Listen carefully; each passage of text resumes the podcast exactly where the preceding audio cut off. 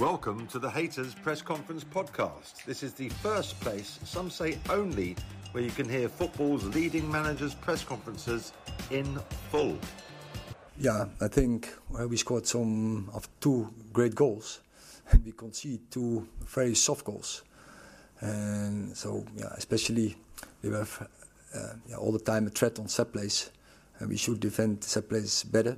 And the second goal, I say, from a goal kick, we should have been quicker in the organization and uh, also stop that diagonal and do better recovery. So from the whistle on, it's um, it's the equalizer.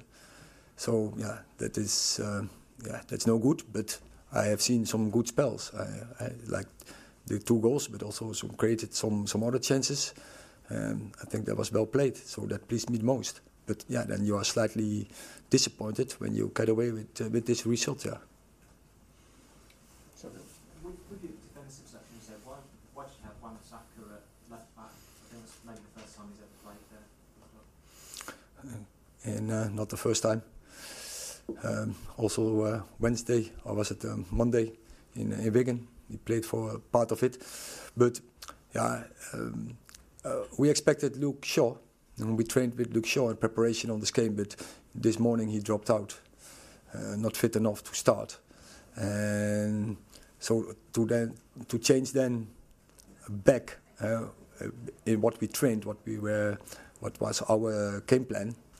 And then we had to adapt too much, and uh, so we decided to, to put Asa, uh, Aaron Wan-Bissaka on the left, and keep Diogo on the right side. Hi, um, United's attack was really good, but the midfield seemed quite lightweight, and Tottenham seemed to have so much of the ball and seemed to kind of dictate the play. Were you concerned at all about how lightweight you were in midfield? No, I don't think we are lightweighted there when you have uh, when you put out Bruno Fernandes, Christian Eriksen, Kobbie Mainoo. That I would not say that is lightweighted.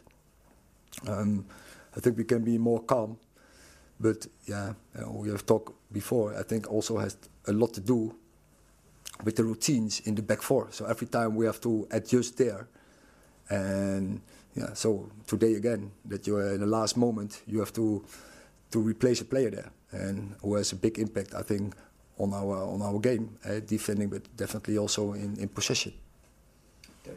Hi, Aaron. Um, do you feel you should have had a penalty when Udogie seemed to pull back uh, Garnacho? You surprised it didn't even go to a VAR review? Yes. Were you angry about that? yeah, but what can you do for it? But I think, eh, uh, but I'm used to it. It's all season. Is this the case? Well, you, you don't feel you got the decisions that you should have got this And so yeah, is in, in in Spurs was similar. eh, Was clear handball from Romero, and uh, and I can list up uh, a number of more. But don't. Uh, I think on some point in the season, I think it will turn in to our side. Let's let's hope for that. Hi Erik. I think it's the first time um, Rasmus and Marcus have scored in the same game. Are you uh, hopeful they can light up the second part of your season? Can you use the word light up, please? No, light up. Uh, so I, I hope that they keep going and there's progress. And uh, you, you see there are, uh, they are coming up uh, uh, some ru- uh, routines. And that is what you need, especially I think uh, you need it everywhere, but especially I think in the front line where tight areas are, where a quick decision has to be made. And then yeah, in a split of second, uh, you need the right decision. So, uh, so you need that intuition together.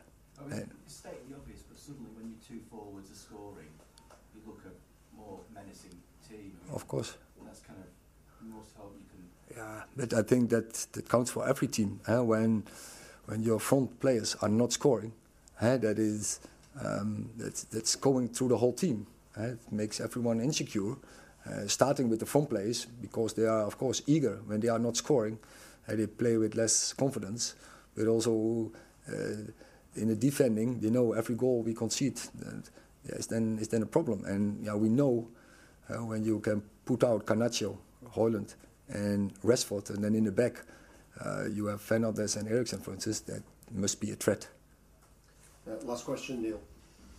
Did you think you had that one right at the end? I saw your reaction to Scott's header. Yeah, yeah. So yeah, I think it was a great ball in from from Garnacho, and uh, Scott, uh, he has the right smell to arrive there. And normally, I would say, 10 out of 10, he's scoring such balls. If you like what you hear, please remember to subscribe or follow and leave us a positive review. It really will help us get to more grounds around the footballing world. You can also follow Hayters TV on YouTube, Facebook, Twitter, Instagram, TikTok, Snapchat, and our wonderful website at hayters.com. Thanks for listening.